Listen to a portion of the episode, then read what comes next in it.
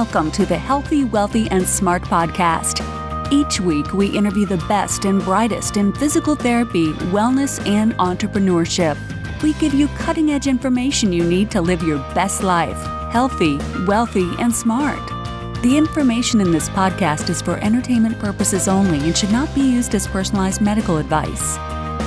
And now, here's your host, Dr. Karen Litzy. Hey everybody, welcome back to the podcast. As always, I am so thankful and grateful that you're tuning in, downloading, and listening to the episodes. It means a lot. And before we get to today's episode, I just have one programming note. This Saturday, which is September 23rd, it is the second annual Women in PT Summit, and it takes place in New York City. All of the in-person tickets at this point are gone, but we do have a great virtual option for only $59. You get entrance into a private Facebook group where we're going to live stream all of the talks all day. And if let's say you're busy on Saturday and you can't watch it live, not to worry, the videos will be up for ever. So you can watch them whenever you want. But if you're there on Saturday, we're going to have someone stationed on the Facebook page. You can ask questions. You can interact with the speakers all day long. So it's a really great option. And our speakers are pretty amazing.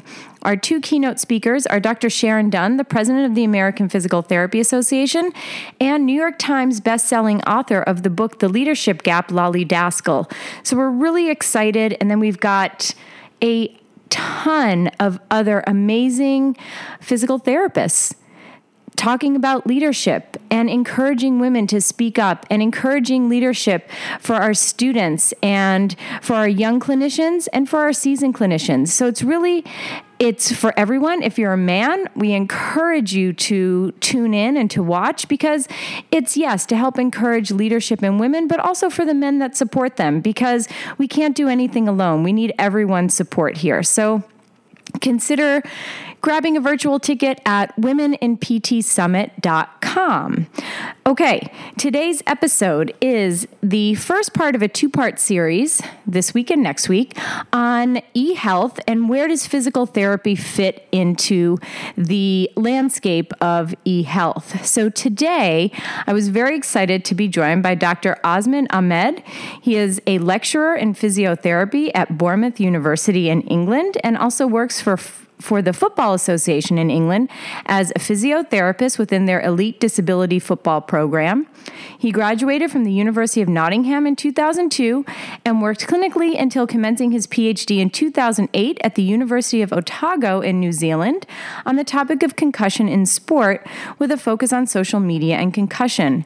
Since completing his PhD, he has published and presented widely in the fields of concussion and e-health, social media, healthcare. And I met Oz because he was a presenter on social media and e-health at the IOC conference back in March. And I basically feel like I pestered him enough until he came on. And I'm really glad he did because this was a great episode.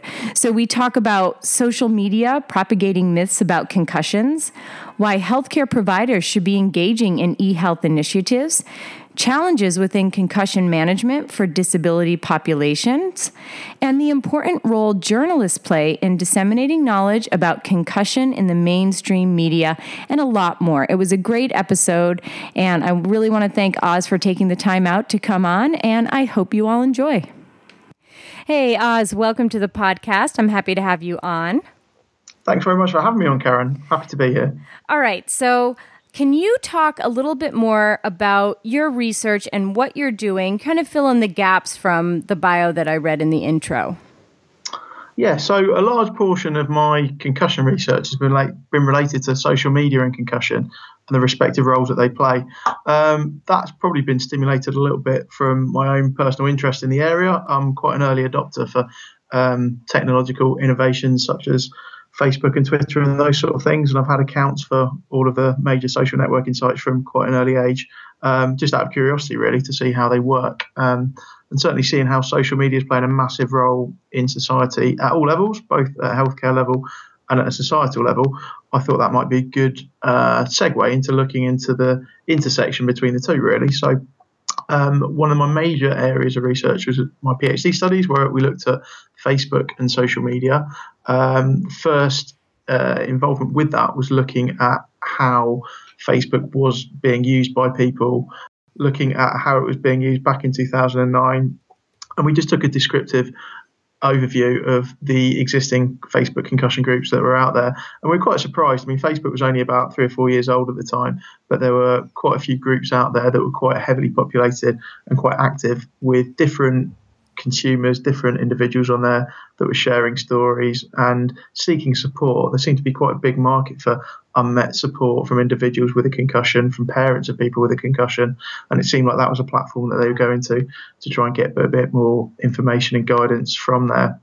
Obviously, there's ethical issues associated with the use of social media for any health condition, really, and certainly for something like concussion, where you're potentially thinking about vulnerable populations, so people that are possibly under 16, people that are currently going through quite in-depth emotional changes as a result of their concussion. So we wanted to make sure that we did things ethically the right way. So we did quite a few ethical explorations of different avenues, and making sure that what we were planning to do for an intervention using social media was actually a legitimate way of doing it. And we were quite happy in the end that we did come to a rational and fair way of doing that.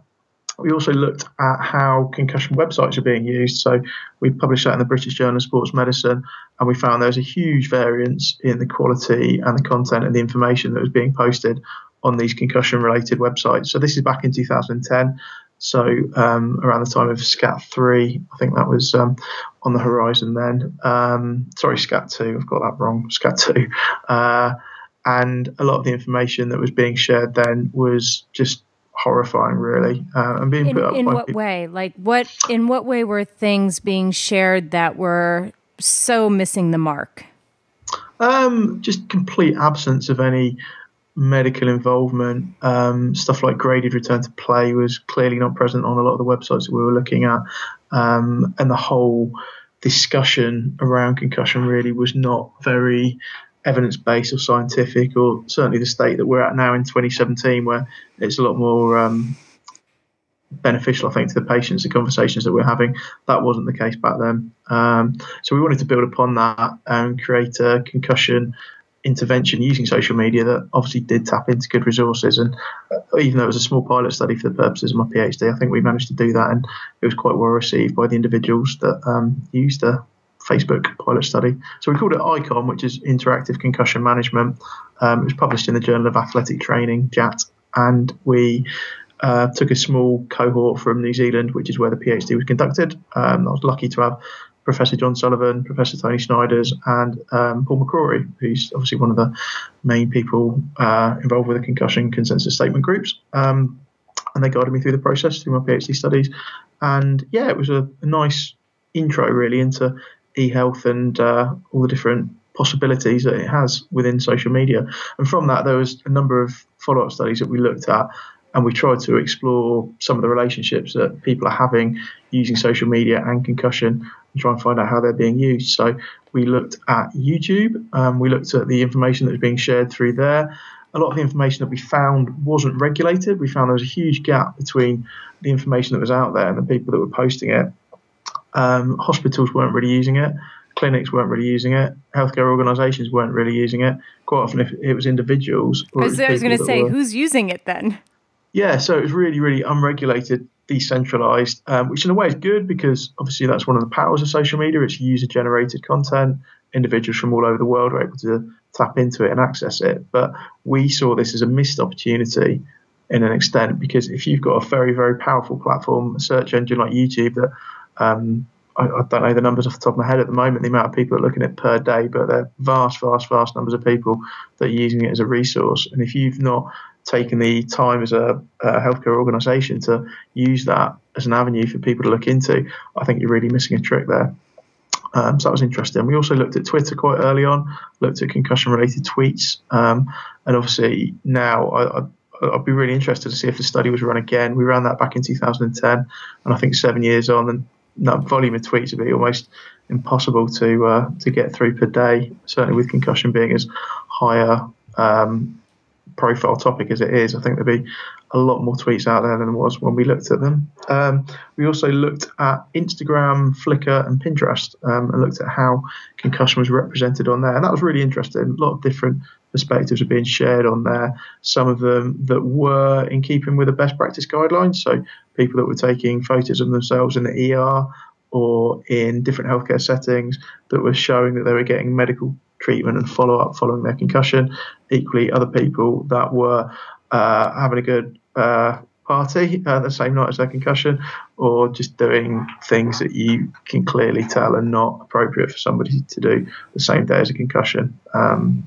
So that's a really interesting snapshot there as well. And we also looked at concussion-related apps. So we know that smartphones, as well as being used for social media, are being used for smartphone apps as well. So people are actually buying content that they can use to either get information from or to help guide their return to play and to help their management. So we did a systematic review of them. And I'm quite happy that that's a methodology that's growing. It seems like a lot of areas of healthcare are actually taking a systematic review, traditional inclusion and exclusion criteria, all the frameworks that we're used to seeing in the scientific literature, and adapting it in a 21st century context, looking at smartphone apps now. And hopefully the more of the systematic reviews that are done, both in sports medicine, physiotherapy, and in other healthcare domains, more patients and clinicians are going to be comfortable with which apps are good for the patients and which apps are good for them and which apps are not good, and which apps shouldn't be on the market. Looking at your research from 6-7 years ago and to where social media has evolved over that time, do you feel that the representation of concussion and concussion management has gotten better or worse in the social media realm? Well, that's a good question. I think now we're at a position where there's more informed stakeholders that are engaging with these social media platforms to provide some balance and stability within the arguments that are out there.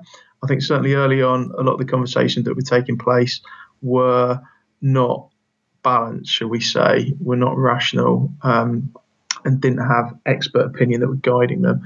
I think now certainly because platforms such as Twitter and obviously Facebook as well are more populous amongst all levels of society rather than just the sort of generation X, I think it's X or Y, Generation X, the younger generation that were the early adopters. I think now more or less everybody is involved with some social media platform to some extent.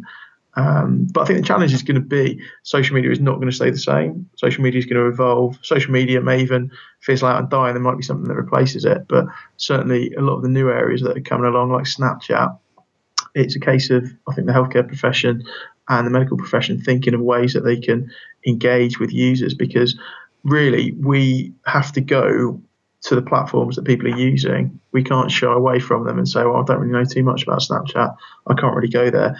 That's not really an option, I don't think. I think we have to engage patients where they are, be au fait with the technology, be able to interact with them at their level where they are, and hopefully help them and guide them with their healthcare needs. So at the moment, I'm working as a physiotherapy lecturer over in the UK, and we ran a trial last year of using Snapchat to supplement some of our teaching sessions that we did with the undergraduate students. So in the first year, when they're taking a lot of their anatomy and physiology classes, what we'd do is we'd take some snaps either during or after the classes to reinforce and cement some of the ideas that we did within the session. And certainly that was well received because of the familiarity of the students with the platform. They're on Snapchat all the time, so if we send a snap through, we know they're going to look at it. They might even talk about it with their friends. That will help with their pedagogy and understanding and learning of it. And so I think it's important. Do you think that that's something that, as a healthcare practitioner, whether you're a physio or a doctor or athletic trainer, do you feel like utilizing social media, whether it be Snapchat or Instagram or Facebook or Twitter or what have you, do you feel like utilizing that more often with your patients would be something that gets a greater buy-in from the patient? Or has that not been studied as much? I don't know if there's been any studies that have actually looked at buy-in, as you say, from the patient. But I think certainly if you're familiar with the platforms that the patients are using, and you, as whatever healthcare professional you are able to share information in a way that they can access digest and hopefully act upon to bring about some form of behavioural change that will benefit them with their health. I think that can only be a good thing. I can't really see any negatives from that. Obviously, the ethical issue is really important. The fact that we have to adhere to our healthcare profession, whichever guidance and regulatory body we're under. Certainly in the UK, it's the Chartered Society of Physiotherapy.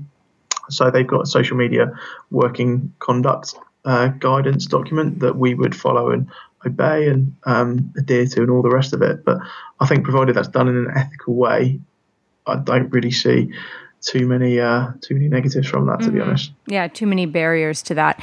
And within your research, do you have an idea of how many, even let's say larger healthcare systems, are using social media to the benefit of concussion patients? Certainly in the UK, very few. I've said it quite a few times at different conferences that I go to that I certainly think that we in the UK are far behind America and Canada with regard to our concussion management. So I'd say we are not using it very effectively over here in England at the moment. With regard to the US and Canada, I think I have seen some good examples. And because I think oftentimes with big organizations or even with individuals, I think there is a little trepidation kind of putting information out onto social media. Do you have any advice for people who may be a little gun shy?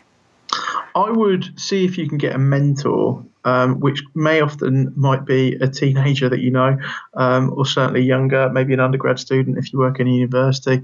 Don't be shy to speak to them and say, look, I don't really know what I'm doing. Can you show me what to do here?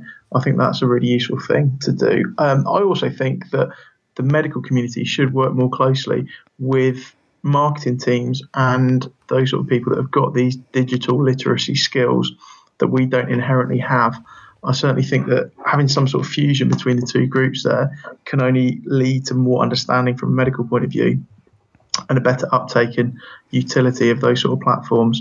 What we're trying to do with my students at the moment is embed a social media literacy element to the program. So we've got them involved in doing the Twitter takeover. So they now host all of the content that we share through our platform on a rotational basis of 10 days each, so that they've got exposure in a real world setting of sharing that information out there. And we also teach some elements through the course to make sure that they know the platforms that patients are going to be using both now and in the future to give them the confidence so that when they graduate, they're able to meet the patients where they are. So I think making sure that the new generation of people that are coming through have got those skills and confidence to be able to go there.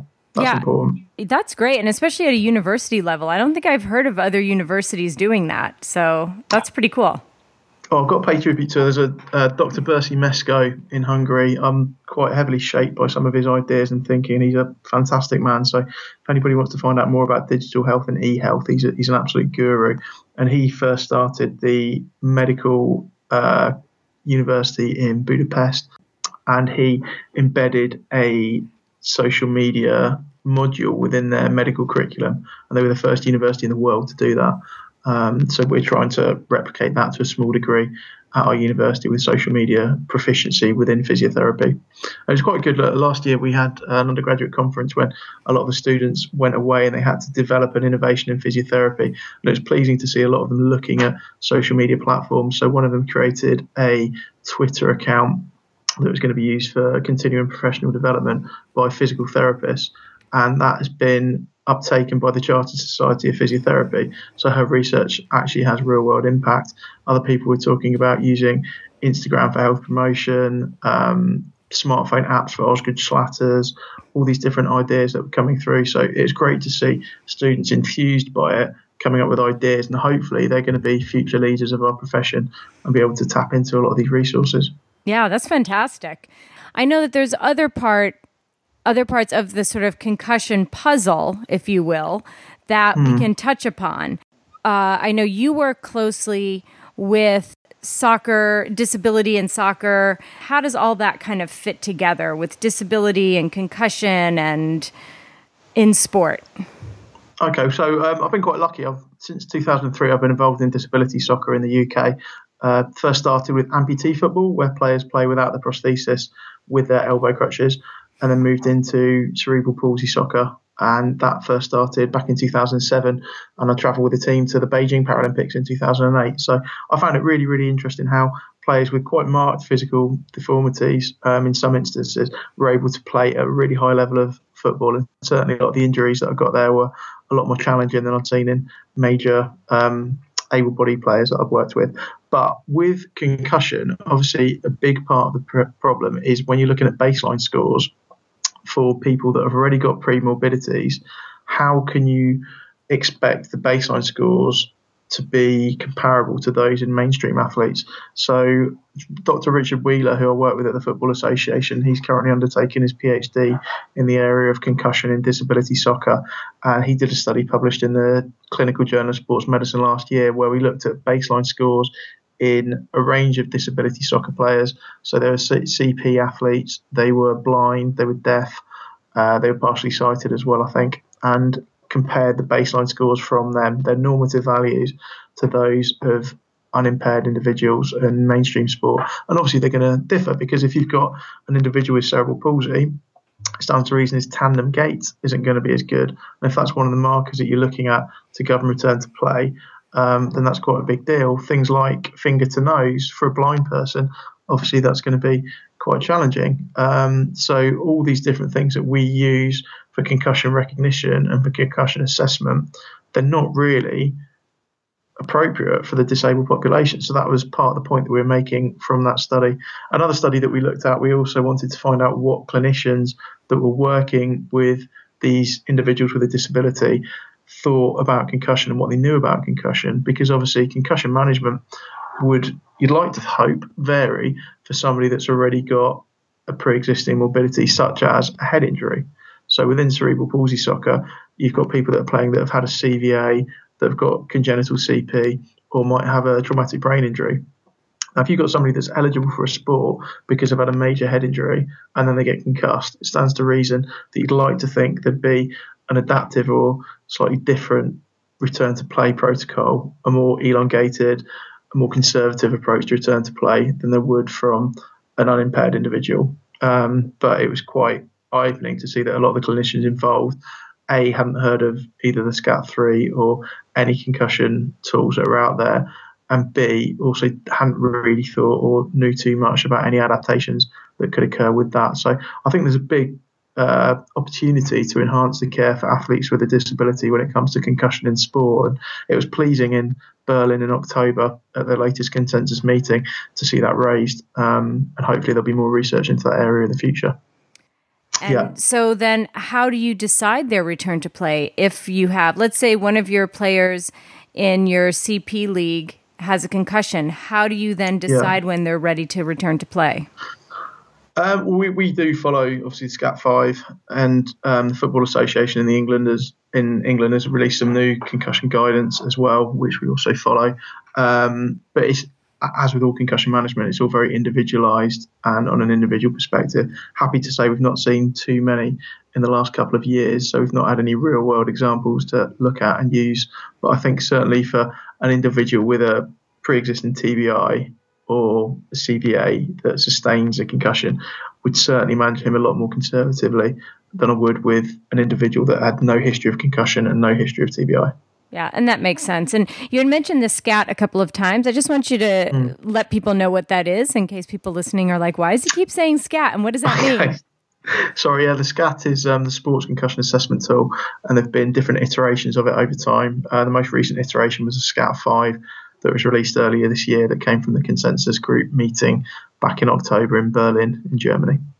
Yeah. Oh, and I was going to say, just so people know, we'll have a link to it in the show notes as well. So if you're unfamiliar with it, we will link to it. We sort of talked about social media and concussion, disability, sport, and concussion. And let's dive into the mainstream media and concussion. Because as we were talking before we went on the air, I said, you know, sometimes the mainstream media will call it a bump on the head, and then it'll swing so far to the other side of the pendulum that it's, you know, catastrophic injury. So what should people think when they're reading reports from mainstream media on concussions, that it can't be both? It can't be just a bump on the head and catastrophic at the same time. So where is there a middle ground that we need to be cognizant of? Yeah, there is a middle ground, and I think the middle ground will come from having a better informed, better educated population and pool of journalists. I think at the moment it's very difficult because journalists have got a great deal of power to share information to a wide audience of people that are sports mad, that are interested in concussion because of what's going on at the moment. And certainly when you've got, as you said, some very imbalanced opinions that are coming through quite strongly in the media, it's very different for the layperson to look at that, be able to digest that, certainly if they don't have the background information to be able to put all the resources together and make a balanced opinion themselves. With regard to what to do, I'm not really sure. I mean, we looked at online news stories in 2016. I did some work with Professor Eric Hall at Elon University in North Carolina, and we analysed a lot of the online news stories that were out there related to concussion and found all sorts of different words that were being used, phrases such as blow to the head, knock to the head, ding, and then obviously the more serious words such as brain injury that you kind of are not too worried about seeing because that reflects the magnitude of the injury and how it's being used. From that, we came up with a media concussion checklist, which we hoped would help to guide journalists through that process of knowing a bit more about concussion, checking the article that they've written to make sure that they're not saying anything erroneous with regard to return to play and concussion management and all the other things related to that. And ultimately, I think it would be quite nice if there was a process whereby sports journalists were able to go somewhere for a short period of time, maybe an online module, I'm not sure, find out more about concussion so that they know all the best practice evidence, best practice guidance, so that they can't say, John Doe's had a concussion and he's going to get back to sport in 2 days' time, because obviously we know that if you manage correctly, that shouldn't be the case and that shouldn't happen. So I think education is great across the board. I think with concussion, I think most people are in agreement that better educated clinicians are going to be able to treat concussions better, better educated parents are going to be able to manage their kids' symptoms better, better educated players are not going to push themselves to go back until they're symptom-free. So I think that education role can also translate across to journalists because they do have such a big reach and they can impact on so many people. Yeah, and I think where I see it as so problematic, and you touched upon it, was parents of children with concussions. You know, so if parents of children who are diagnosed with a concussion don't understand the severity of the concussion and think it's just a ding, it's a problem. Yeah, and equally, I think the problem extends the other way as well. I think, I know obviously there's an issue in the US and with the heading and soccer balls as well for younger people. That's not something we've got here at the moment in the UK. That is something that possibly could come along in the future as well. And I think rule changes such as that can potentially be a good thing. I'm kind of on the fence with the heading issue in US soccer at the moment, but certainly any rule changes that help people to be safer and help kids to have a healthier brain should be applauded. Having said that, it's the fear factor that comes with it as well, and paranoia and the worry that my little Johnny shouldn't play whatever sport, soccer, rugby, hockey, whatever it is, because they're going to end up with CTE. And I think at the moment some of the fear factor is coming through quite strongly in the media that I think is dissuading many people from participating in sport, because of the fear of potential risks. And I don't think necessarily that's a healthy position to be in. I think better educated public is a better position to be in, but more fearful public, I'm not so sure whether that's a beneficial thing or not, to be honest. But yeah, like I say, I think the media aspect as a whole is really interesting. We looked at concussion in comedy a few years back. There was an episode of South Park that came out about, I think it's called Sarcastable. So it was quite football focused to do with the NFL. And we picked up on a few other comedy shows that were also talking about concussion and using it. And again, we made the point that some comedy shows portray it in a way that demeans it and belittles it and makes it out to be not that much of a big deal, whereas potentially comedy shows could be another vehicle. If they were talking about managing injury correctly, that could be very, very helpful, certainly with the reach that they have and the fact that subliminally people will be watching it and think, well, hang on a minute, Dwight from The Office had a concussion and he had to go and see a doctor. I should go and see a doctor as well. That could potentially be a good thing as well. I think the other thing as well that would be really nice to see embedded in the future would be into video games as well. Certainly for sporting video games, it'd be great if there was a way that there was more kind of involvement with concussion education through the sport. So, for example, if I don't know if it's Madden or something like that, and players collide, if there was a little flash up saying something about, did you know that you can only return to play after being screened by a doctor, etc. I think little nuggets like that, all these things chip away at people's understanding and knowledge, and they all help having a drip effect to hopefully govern how they manage that injury further down the line. Yeah, absolutely. That's a great point. And, you know, as far as media is concerned, if you're someone who, if your child has suffered a concussion or you have suffered a concussion and you read something, is the best way to find out if this article is accurate to kind of go to Google Scholar or to go to maybe a website like the Mayo Clinic or the Cleveland Clinic, which are big clinics here in the US, to try and get more information on it to see if this is correct?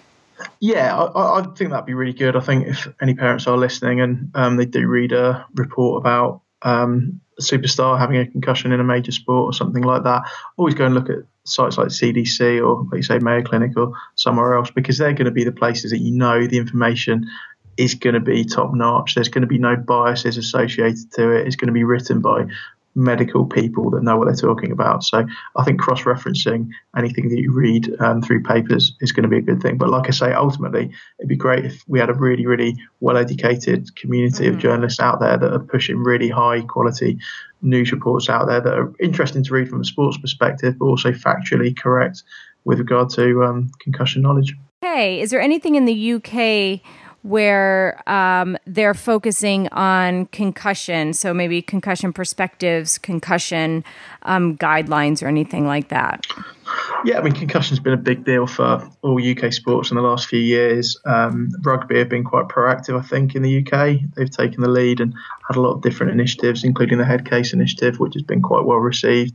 The Football Association, they've also had to create their own set of guidelines to meet the needs and demands of the general public, because there's been a lot of focus on the extent of concussion in professional football. Unfortunately, there's been a few high-profile incidents where concussion has possibly not been managed as well as it possibly could have been. There have been manager quotes attributed from top-flight Premier League managers that, again, probably haven't helped the concussion dialogue in a very constructive way. So concussion over here at the moment is a big deal. People are talking about it. People are looking at it. People are researching into it. And hopefully, eventually, like I say, we will catch up the USA and Canada with regard to how we manage it and how we look after it. And in your opinion, where can people go for best resources? In the UK or globally? Globally. Globally. Tough question, that, Karen. I generally always look towards non-profit governmental organisations, because generally if you're in a country that has got a structured healthcare system, then the information that those guys are providing to you is generally going to be quite unbiased and quite accurate and quite useful. Just be careful of individuals that have got vested interest in certain needs. Certainly we haven't at the moment got the model of concussion clinics here in the UK, but I know from speaking to some of my North American colleagues that with some concussion clinics there is a commercial bias underpinning it, and there might be ulterior motives for the number of treatments that you're required to have, etc., etc. I've got the US, we've got the NHS in the UK here, so we don't have those sort of elements at the moment, although we are starting to see more concussion clinics crop up. There's a few that are scattered around the UK at the moment, and I'm sure given a few more years there's going to be even more that are going to be private centres set up to help manage the injury. But yeah, certainly I think in terms of information, stick to mainstream sources that are most likely to know what they're talking about and have the experience to be able to guide you. Yeah, that makes sense. And now we have just a couple more questions as we sort of run out of time. But my first questions, and I probably should have prepped you on the second one ahead of time, but I forgot. Okay. So, but we'll give you the first one first. So if you were to kind of take what we talked about today, what would be some major talking points that you'd want to leave the listeners with? major talking points I want to leave the listeners with. I would want listeners to consider if they're a clinician, where their patients are going to for their healthcare information. So what social media platforms are they using? Making sure that you're familiar with those platforms as well, so you can engage with the patient on their level and talk to them about those sort of things. I'd also want to make sure that if you're a clinician, that you're thinking about smartphone apps that patients might be using. And if you're a patient or just normal guy on the street, that you're thinking about using these sort of things, because there's a lot of really good smartphone apps that are out there that can help people with different healthcare conditions as well. And probably just think about where you get your information from. I'm quite careful with the newspapers that I read for current affairs and those sort of things, because I think sources of information really govern everything that go on, and it'd be great if people thought about their healthcare information in a similar way. So thinking about who's providing this information to me, have they got an agenda, what's their end game, should I really be reading this or not? And I think quite often we don't really think about that enough. We get sucked in, certainly with websites, by a jazzy banner and some flashing lights and some interesting font. Before we know it, we're looking down that, we've clicked on a few links. I think thinking about what the information is and where it's coming from is really important. Yeah, and I think that's all great points. Okay, so last question, and this is a question I ask everyone, is knowing where you are now in your career and in your life, what advice would you give yourself as a new grad straight out of physio school? Oh, that's a really good question. Yeah. Make the most of every opportunity you've got and volunteer for lots of things. Certainly I've volunteered for quite a few things that I've got absolutely nothing out of in the short term, but long term have ended up into very valuable opportunities and have snowballed into things that I couldn't even imagine. I mean, last year I was lucky enough to go to the 2016 Paralympic Games in Rio, and that was a fantastic experience, and that all came off the back of doing about 3 years volunteer work every Saturday, standing in the rain, driving minibuses, carrying around dirty kit. So again, just volunteer for as much as you can. Speak to people, be friendly, be nice, be polite. I mean, sports medicine, physio certainly is a very small world. Big egos don't really go too far. And I think being nice and humble and grounded, I think, is really important. And certainly the people that I've met that I've been most impressed with at the top of the profession have also quite satisfyingly been the nicest. They've always made time. They look at you. When they're talking, they remember your name. All them little things there that make a huge difference. It's nice to see that people that are at the top of the tree are good people as well. Yeah, I couldn't agree more. And I think that is great advice. So now, if people want to find out more about what you're doing, more about your research, where can they find you? You can follow me on Twitter. My name's Osman H. Ahmed. I tweet about concussion and social media stuff predominantly. Or also drop me an email. My biog is in the link, I think, that you've got. So yep. By all means, I'm happy to carry the conversation on. So drop me an email and we can chat more. All right. Well, thank you so much for coming on. This is all great stuff. And again, all of the stuff that we talked about today, links and everything, will be on the podcast website, podcast.healthywealthysmart.com, under this episode. So thank you again for coming on. And everyone else, thanks for tuning in. Have a great week and stay healthy, wealthy, and smart.